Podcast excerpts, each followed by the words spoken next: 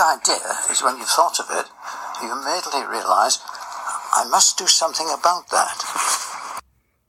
So I picked up my phone and recorded the idea. This one's a bit recursive, an idea about idea, but I do believe it has more general application. Even it's, I must talk to somebody else about it. You're making a mental note, and that increases the chance of the idea going somewhere rather than hanging around in the subconscious depository of unacted upon ideas. For the record, and my benefit, I also remembered I should send a email replying to someone wanting to reply urgently and I hadn't answered.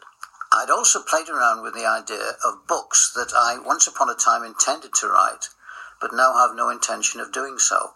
I think I can see a way in which this can be useful. Watch this space.